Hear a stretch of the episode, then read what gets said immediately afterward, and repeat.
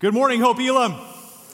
So good to see all of you this morning. Want to welcome you here. My name is Pastor John, one of the pastors here on staff, and if I'd have a chance to meet you yet, would love to do that as well. Want to welcome all of you that are in the room today, as well as all of you worshiping with us online. It's so good to have you here. It is a great day uh, to worship God, and it's hey, it's Super Bowl Sunday, and I'm not even talking about a football game. Praise God for the holy mess of food donations in our lobby. That's awesome. So excited about that. Thank you to those of you that dropped those off earlier this week uh, on our drive through prayer event, as well as if you brought them here uh, this morning. It looks like a medium sized grocery store out there. So that's awesome. That'll be uh, benefiting some local uh, food pantries and shelters here in the city that are running low this time of year after the holiday season, and as well as Dorothy's House, which is a ministry that we have right here uh, in our building on the third floor that uh, it works with particularly women that are coming out of uh, human trafficking and, and going to those recovery houses as well. So know that you're making a tangible difference in people's lives in the name of Jesus. Speaking of Jesus, he's the reason we exist. He's the reason that we exist as a church. But if you think about it, there is a lot of confusion in the world today about who Jesus is. There is one person that is not confused about who he is, and that's Jesus himself. That's the seven I am statements that you saw in the opening video there from the Gospel of John. Jesus is very clear about who he is. And yet, from the moment that Jesus arrived on the scene 2,000 years ago up until right now, here today, Jesus has been misunderstood, misquoted, misidentified. If we were to go out on the street today and take a poll and interview 100 different people and ask them, Who do you say that Jesus is? we would probably get 100 different answers, right? There is a lot of confusion out there about that. If that question was posed to you today, if the microphone was put to your lips today, who is Jesus? Not just who is Jesus, but who is Jesus to you? What would you say? Not what you're supposed to say, not the Sunday school answer, not what your parents taught you, not what you think you should say, but what would you say? That might be the most important question you're ever asked in your life, if you think about it. Who is Jesus to you?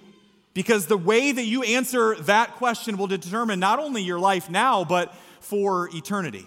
Well, it turns out we're not the only ones to wrestle with that question. Jesus' own disciples were asked that very question by Jesus himself in the Gospel of Matthew, chapter 16. So if I got any Bible readers in the house today, grab your Bibles, open them up, or if you got your Bible app, to Matthew chapter 16 as we're going to start. We're going to do a little Bible study here today, if that's okay with you. And I tell you what, no matter who's preaching up here, you can bring your Bible every single weekend. We're one of those crazy churches that uses our Bible every week, okay? So you can just plan on bringing that. If you don't have one, I know you've got a phone in your pocket. Go to the App Store and search YouVersion and download that free Bible app. It'll even read it to you. There's Bible reading plans, and then it's always in your pocket. So you've got it. If you're new to the Bible, praise God that you're here. We're so glad. If you can't remember the last time you cracked open a Bible, that's great. So, Matthew is one of the Gospels. And so, just so we're all on the same page, those are the four books that tell the story of Jesus' life. And so, Matthew 16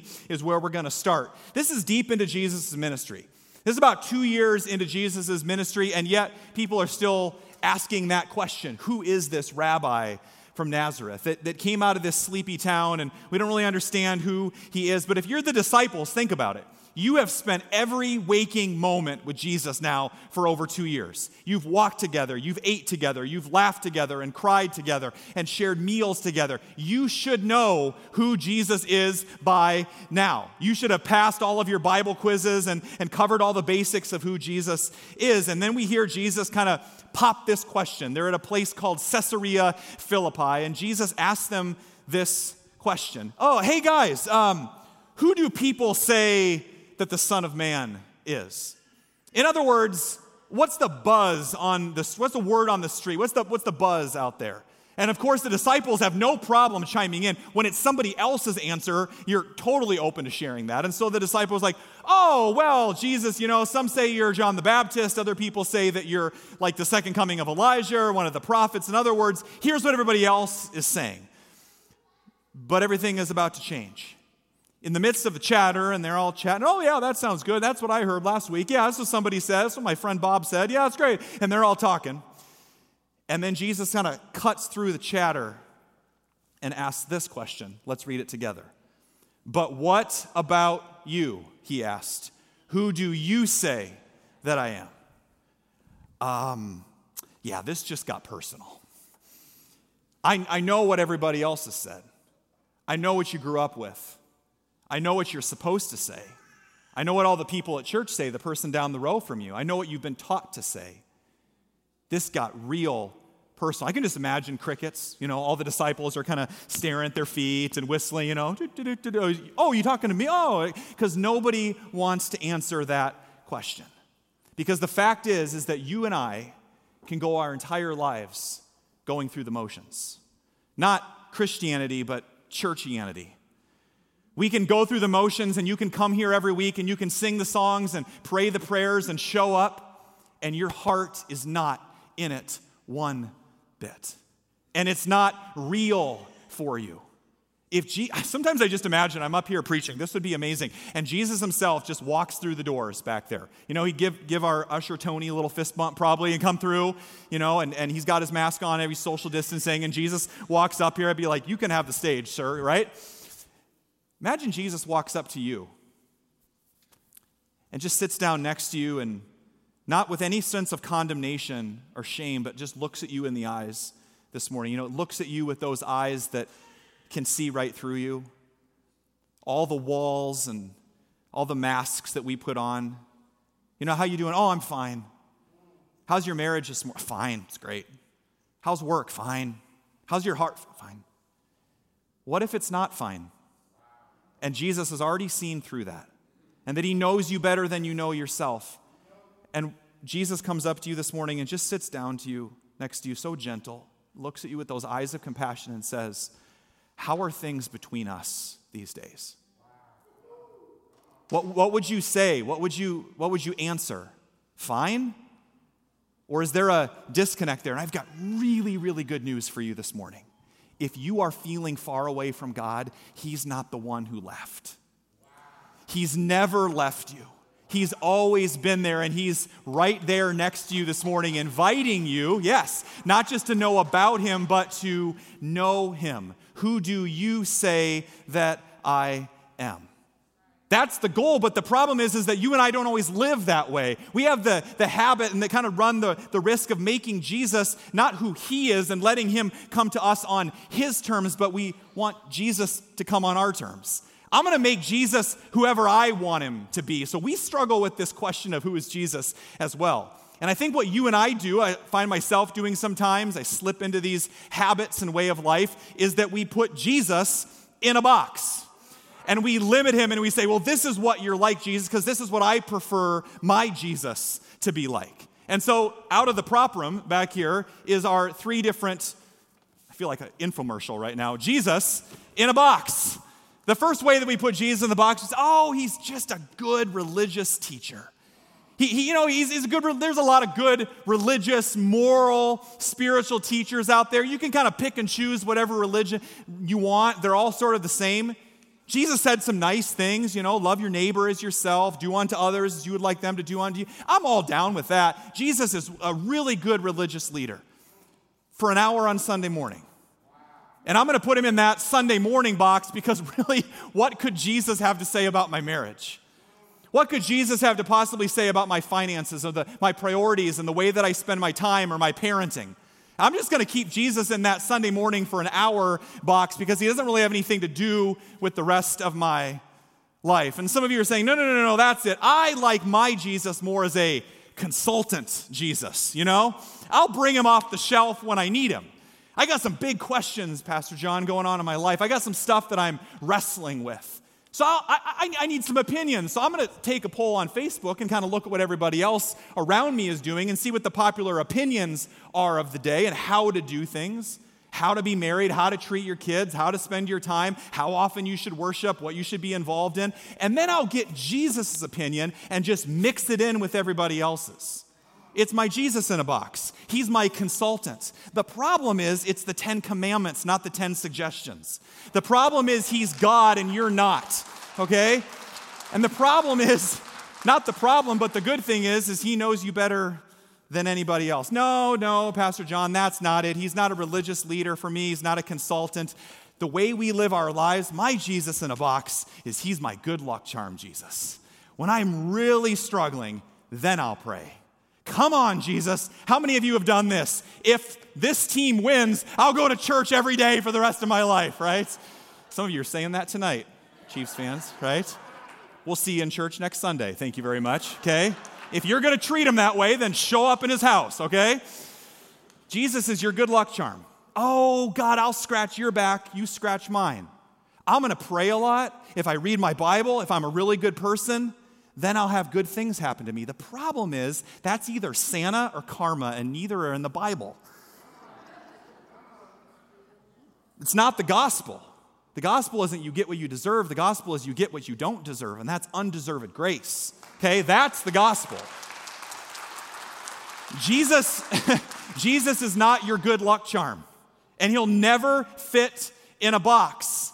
The thing is, you can't fit an infinite God into a finite box. He'll never fit.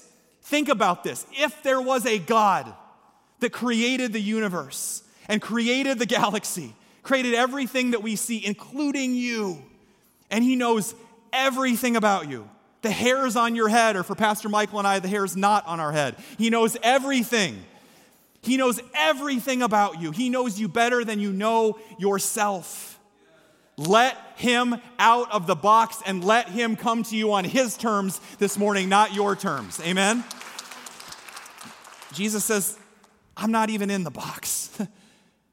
I've never been, I'll, I'll, I'll, never fit. And this morning, I want all of you. I want all of you. One of the greatest Christian authors and thinkers of all time is C.S. Lewis, and he was a, a former atheist. And as he was working out this question, who is Jesus to me? This is one of the smartest scholars to ever live. And this is the conclusion that he came to. Well, actually, yeah, this is great. This is what we do with our God in the box. C.S. Lewis didn't say this. I don't know, but I thought it was good. Go, go ahead and go back. Sorry, I'm playing with you. God created humankind in his image, and oftentimes we return the favor, don't we? God, I want you to be whoever I want you to be. Now, Lewis says this. Go ahead.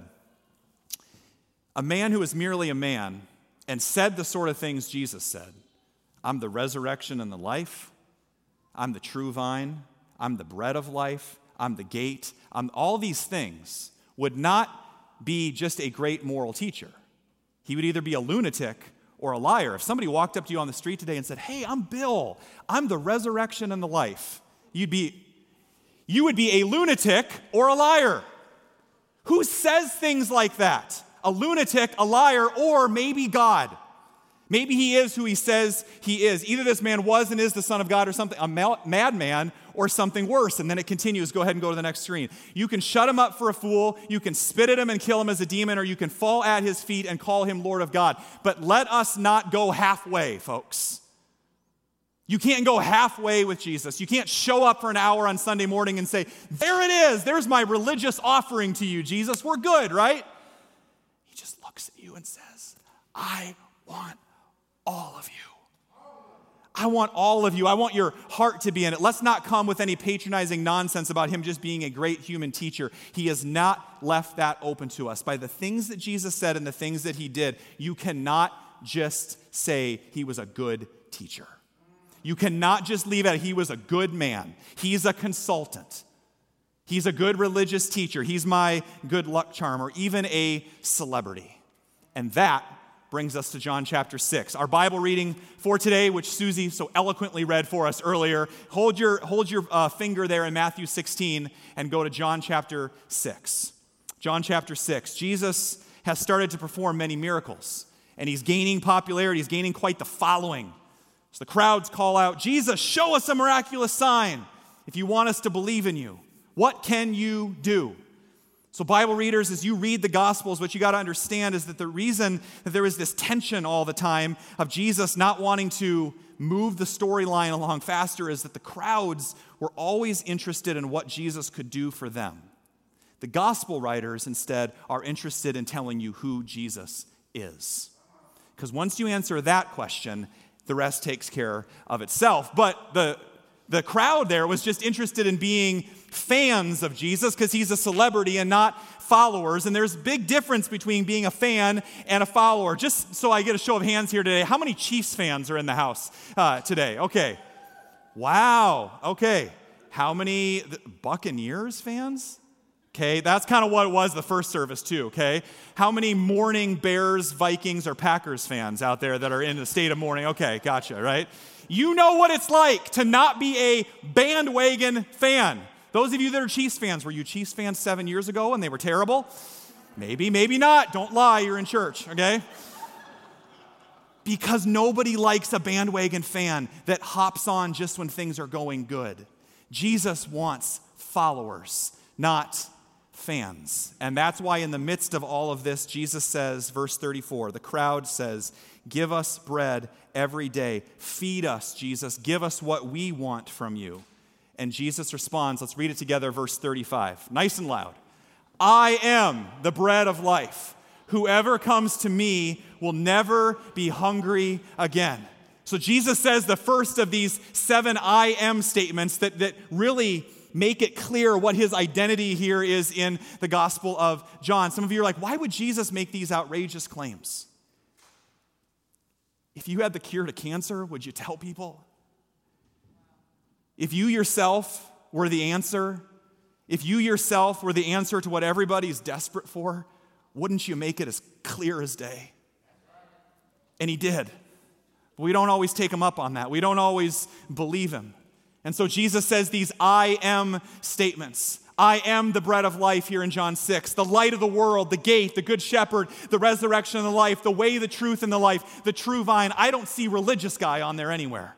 I don't see consultant. I don't see good luck charm. I don't see my friend for an hour on Sunday morning once a week on there. Let Jesus come to you as he is and not as you want him to be. Jesus says, I am. Now, whenever we translate the original Greek here of the New Testament into English, sometimes we can get a little confused because the, the verb tenses are different. So if you go to the next slide, this is I am. Everybody say I am.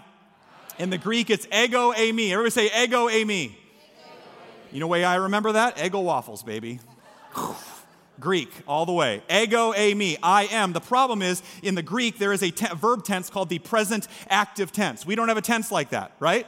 We have past, we have present, we have future. They have a present active tense, which basically means now and ongoing. It has always been and it always will be. So some Bible scholars will actually translate, that as Jesus says this, all the way back to the way that God spoke to Moses in the burning bush when God said, I am who I am. Jesus is saying to us, I will be who I will be. In other words, I'm God, not your hobby.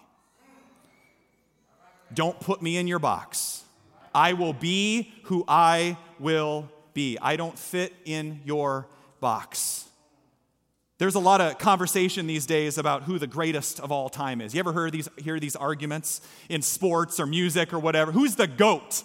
Right? The acronym, greatest of all time, right? In basketball, it's, is it Jordan? Is it, is it LeBron? And in football, it's pretty widely agreed upon that it's probably Tom Brady, uh, who's playing quarterback for the Bucs this afternoon. He, he's the GOAT. He's the greatest of all time. People ask, Jesus, who's the, who's the GOAT? I am.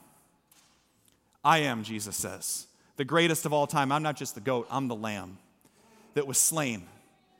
The lamb is greater than the goat any day. I am, Jesus says. And as with every statement, every single one of these I am statements, ego eimi that Jesus makes, he's challenging us with two questions that every single one of us needs to answer. Number one, who is Jesus?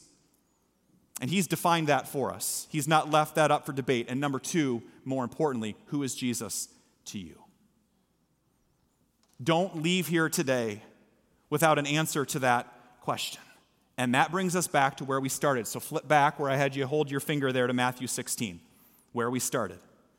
Jesus and the disciples have stopped at this place called Caesarea Philippi. This is an actual shot of modern day tourists there, and you can see it's the, this beautiful waterfalls. It's like a resort place uh, now these days, but it's the headwaters of the Jordan River.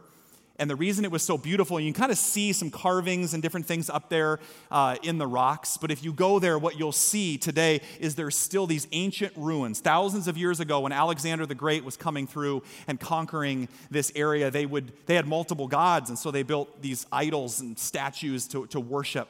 And then hundreds of years later, when the Roman Empire came through, they kind of tore some of those down and built their own. And they built a temple to Zeus and all these different idols and gods and statues. And so imagine being there and you, you're standing there with Jesus and the disciples, and you look up and you are surrounded by all these fake gods, all these human made small g gods. And Jesus turns and looks at you and says, All right, everybody, who am I to you? And you know, there's crickets and nobody wants to answer. And then our good, good boy Simon Peter, always known for sticking his foot in his mouth, kind of pushes his way through the, through the group and says, um, Jesus, you are the Messiah, the Son of the living God. And I can imagine all the disciples are like, what's going to happen? Did he get it right? Is Jesus going to be mad? Right? Uh, there's just like this awkward tension. And then I can just see Jesus coming up to him and grabbing him, holding his face and looking him right in the eyes. And Jesus says, Blessed are you, Simon, son of Jonah, for this was not revealed to you by flesh and blood. This isn't what your mommy and daddy said. This is what you said. This was revealed to you by your Father in heaven. And Bible scholars will argue and debate. This is, this is called the Great Confession, they call it the Great Confession. Why? There's nothing great about it other than it was real. It was from the deepest part of who he was. When Jesus becomes real for you, there's no denying it. John Wesley, another great church father, was fond of saying, Set yourself on fire for Jesus, and other people will come and watch you burn. You don't have to be flamboyant about it. You can't deny when somebody is all in. Jesus says, I want all of you this morning. Is it real for you? It was real for Peter and it was real for this next guy I want to show you. Some of you may be familiar. There's a comedian named Michael Jr. He's one of my favorite comedians. I've seen him several times. He's doing a live show. And he has this segment where he calls it uh, break time, and he just finds somebody in the audience, some random person he's never met before, and has a conversation with them. And so he finds this guy that's sitting in the front row at one of his shows that happens to be uh, a music teacher, high school, college music teacher. And watch what happens when he shifts from knowing about something to it becomes real. Take a look. Hmm. Yeah, praise God.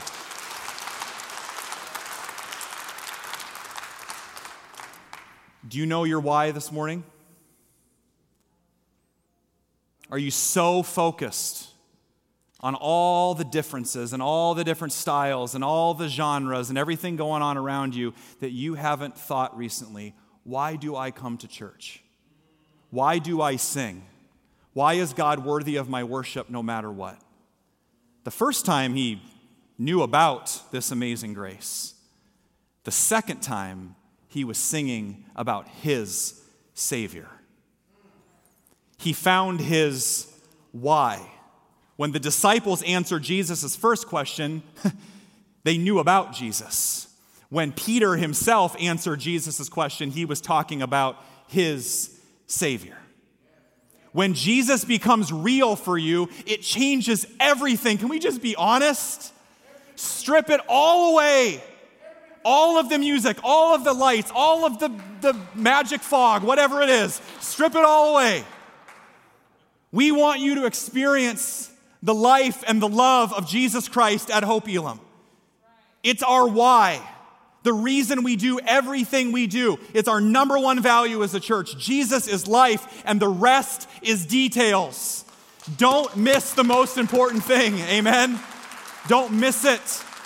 And when, G- when you find your why, when Jesus becomes real for you, it changes everything. It changes the way you pray. It changes the way you spend your time. It changes the way that you parent. It changes your marriage. It changes the words that come out of your mouth. It changes the way you worship. Amen? Now let's have a little family talk for a second. If you've been coming the last several weeks or since we started as a church, depending on your church background, depending on your musical taste, you might have looked around a few times and said to yourself, What in the world is going on at this church? This is not what I'm used to. I've never sung these types of songs. I- have never prayed like this. I've, I've, never heard people say things like this. And I, I do not understand this. Some people say that Pastor Hurst and I preach so different, and I just don't understand it. I feel like you're getting the same thing up here. Like we have very similar styles and personality. I don't get it. I'll, brother, I'll never understand why the, I, don't, I, don't, I don't get it. The differences and the changes may be an adjustment for you. We get that. It's an adjustment for us, too. We're used to certain things. And depending on your background, you've maybe never experienced the things that you're experiencing here before. And if you're feeling that way, if you're feeling uncomfortable a little bit, if you're feeling a little disjointed, or where do I fit, or this isn't quite my style, or I've never done this before, I've got really good news for you. Every single person in this room and online is feeling the exact same way, okay? Okay, and you wanna know why? Because we're new. We're about a two and a half month old church plant right here. We're a brand new church.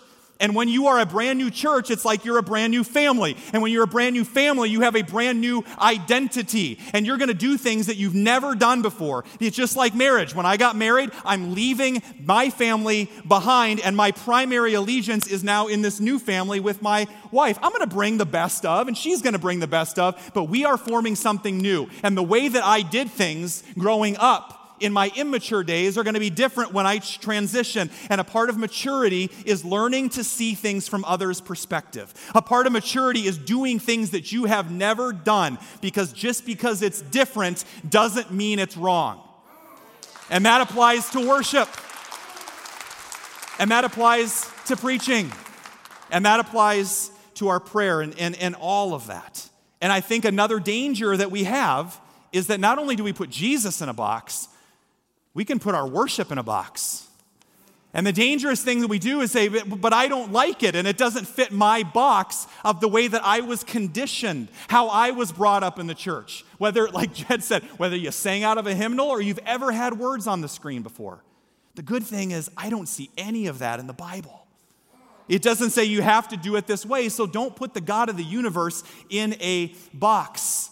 But we do these things and we say these things. It doesn't fit my preferences or my style or my opinion. Therefore, it must not be spirit led.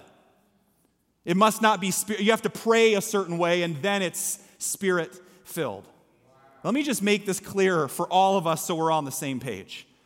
Being spirit led is not a style of worship, it's whether our hearts are surrendered. Being spirit led is nothing to do with style, and it has everything to do with substance. It has everything to do with what is going on in our hearts. Let the God of the universe out of your worship box and let him be who he is. A God that every tribe and every nation and every tongue and every color is going to worship someday. Let him out of the box. So when you encounter something new, and I am doing this too, it's a transition for all of us. Whatever style you encounter, there's two questions I want you to ask yourself. If you're wrestling with this, number one is this. Go ahead and go to the next slide. God, what do you want to teach me? When you walk into worship every week, is your heart like this, closed off, or is your heart like this? God, I just, I guess I haven't learned that yet. I'm not going to push it aside. I'm not going to say, well, I, I, don't like this style. I like this song, but not this song. So there's no way I can possibly worship. I'm not standing up for that. I'm not clapping for that. But I look next to me and I see people that are just all out worshiping. I see people that are fully engaged. And so a mature follower of Jesus Christ doesn't dismiss them. He says, ah, there must be multiple ways to experience God not just the way that I've experienced him in the past. And it's real for them. And God, I want it to be real for me. I guess I haven't learned that yet. God, I guess there's something new. Some of us have some things to learn. For some of us, it's going to be learning how to be silent and still. When Jed did that thing earlier in the worship service and said, We're just going to be for a little bit, and just say whatever comes to some of you are freaking out. What? There's no words on the screen. What am I supposed to do? Stand here with my hands in my pockets? It's okay. The Bible says that the Spirit intercedes for us with words, with groans that, that, that words cannot express. Some of us need to learn that God is not just found in the noise and the words on the screen, He's found in the stillness and the silence, okay? We can experience God that way. For some of you, y'all, you need to learn how to clap on beat. Let me just tell you, okay? Some of you, you're just not, it's not working right now. So, okay, so if you're here, okay, and you look around and everybody else is going like this, get with the program, folks, okay? Some of you are just not gifted in that way. I'm just kidding. I'm just playing with you, okay? But here's the danger. Some of us, we say, oh, it's one of those clap songs. Oh, God's not in that. Because that's not what I grew up with. Now, I read the Psalms and clappings in the Bible, and shouting to the Lord is in the Bible, and being still before the Lord is in the Bible, and dancing. Uh, uh, things are going to get out of hand pretty quick in here, okay? It's biblical, okay? Don't let your worship become boring and, st- and, and, and stale. And what we don't want to do is we don't want to limit God's work in our life to a genre of music. Are you more in love with your tradition of worship or with the God that you worship. That's what it comes down to. And so the second question, number one, God, what do you want to teach me? The second question is this what's my why? And some of you have maybe lost it. I'm here and I'm going through the motions, but something different had happened in the heart of Peter. Something different had happened in the heart of that music instructor, and it become real for them. Psalms writes about David, 1 Samuel chapter 16. He puts it this way the Lord doesn't see things the way that you see them from your limited worship vantage point. People judge by outward appearance. I like this, I don't like that. I like this sermon, I don't like that sermon. I like this way of worship, I don't like that way of worship. Ah, but time out. But the Lord looks at the heart. And that can get expressed in a lot of different ways. And some of you have lost your why. Some of you have, have, lost your why, but here's the thing you can get it back. And how do you do that? You be with Jesus every single day, Monday through Saturday, and not just an hour on Sunday morning. Be with him as if he was your best friend, the lover of your soul, the God that created you. And if you're with him the entire week, Sunday morning is the icing on the cake. Be with Jesus so much that when you walk in those doors, you don't have to reintroduce yourself on Sunday morning. You've been with him the entire time. It's just a continuation of that. Focus on Jesus. And, and honestly, I can't think of a better person to help us kind of wrap this up than my good friend and colleague. Welcome up Pastor Michael Hurst up to the stage, really quick. Welcome him up.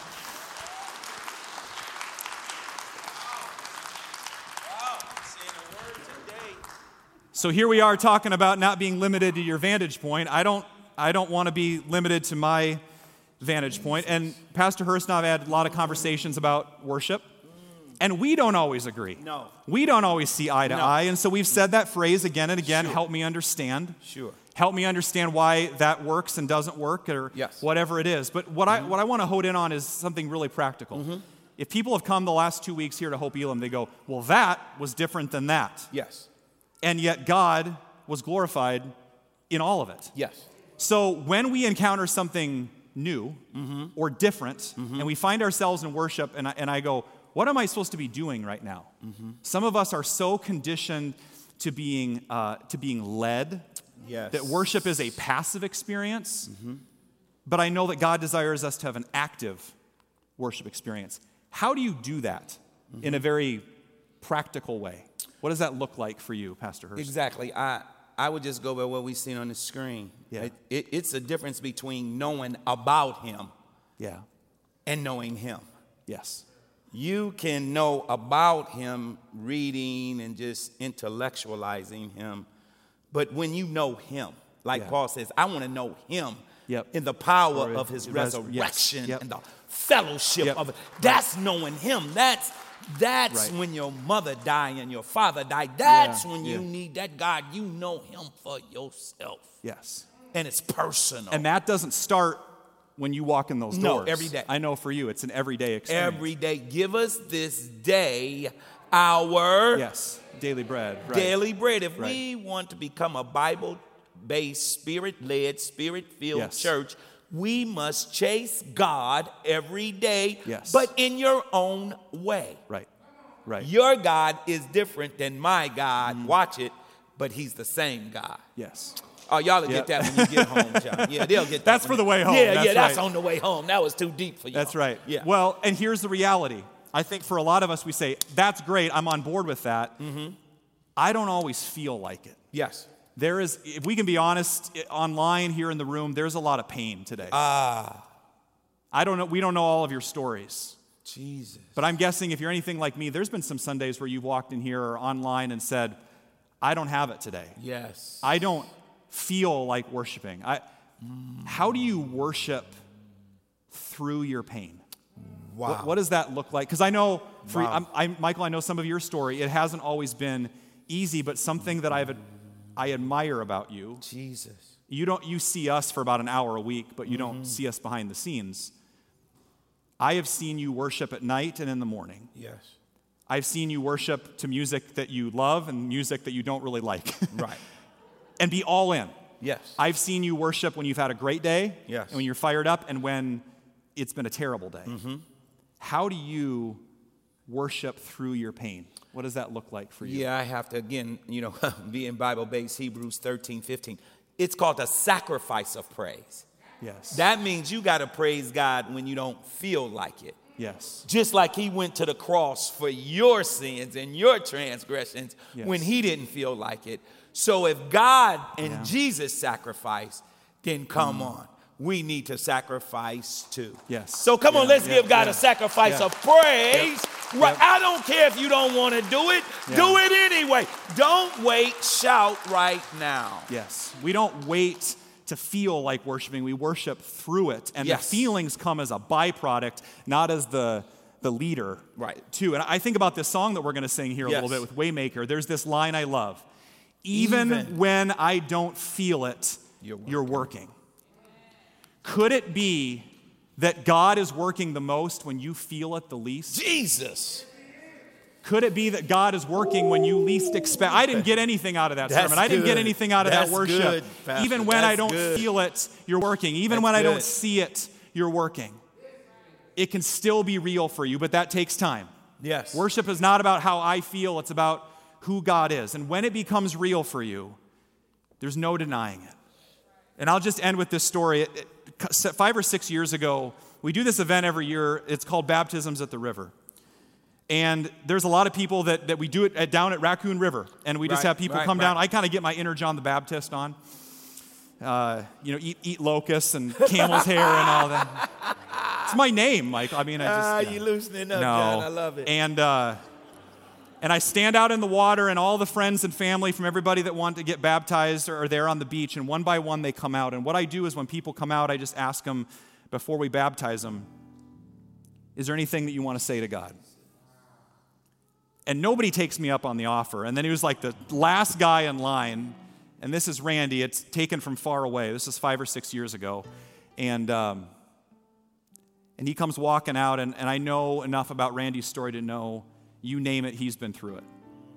Broken relationships, multiple marriages, and hurt and pain, and addictions and abuse, and giving up on the church, giving up on God.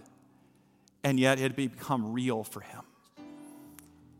And he comes out and he says, I want to get baptized, Pastor John. And I said, Okay, brother, is anything you want to say to God? And here's this tough, exter- tough on the exterior guy just starts to weep. And he said, Yeah, I do. And he looks up to heaven. He closes his eyes. He says, Hey, Father, it's, it's your son, Randy. And uh, I'm just so thankful to be here today. I God, I know that I don't deserve to be here today, but I am, and I'm just so thankful, God, for another chance. I'm thankful for your grace and your love. I know that I haven't always been a perfect man. I know that I, I run away from you, God, but I'm coming back to you today. I want to I wanna live my life with you. And I just thank you so much for, for, for letting me be baptized and for loving a guy like me. And he's just got tears streaming down his face. And he looks over at me as I'm bawling my eyes out. And the first thing he says is, Hey, did I do okay? and I said, Yes, Randy, that was perfect. And here's why. Because only you could have said that, Randy. And I just picture as I brought him underneath the water and back up to new life in baptism, all I could think about was God smiling down from heaven, just as he did on Peter when he gave the great confession, saying, Blessed are you, Randy, for that was not revealed to you by flesh and blood. That came from your daddy in heaven.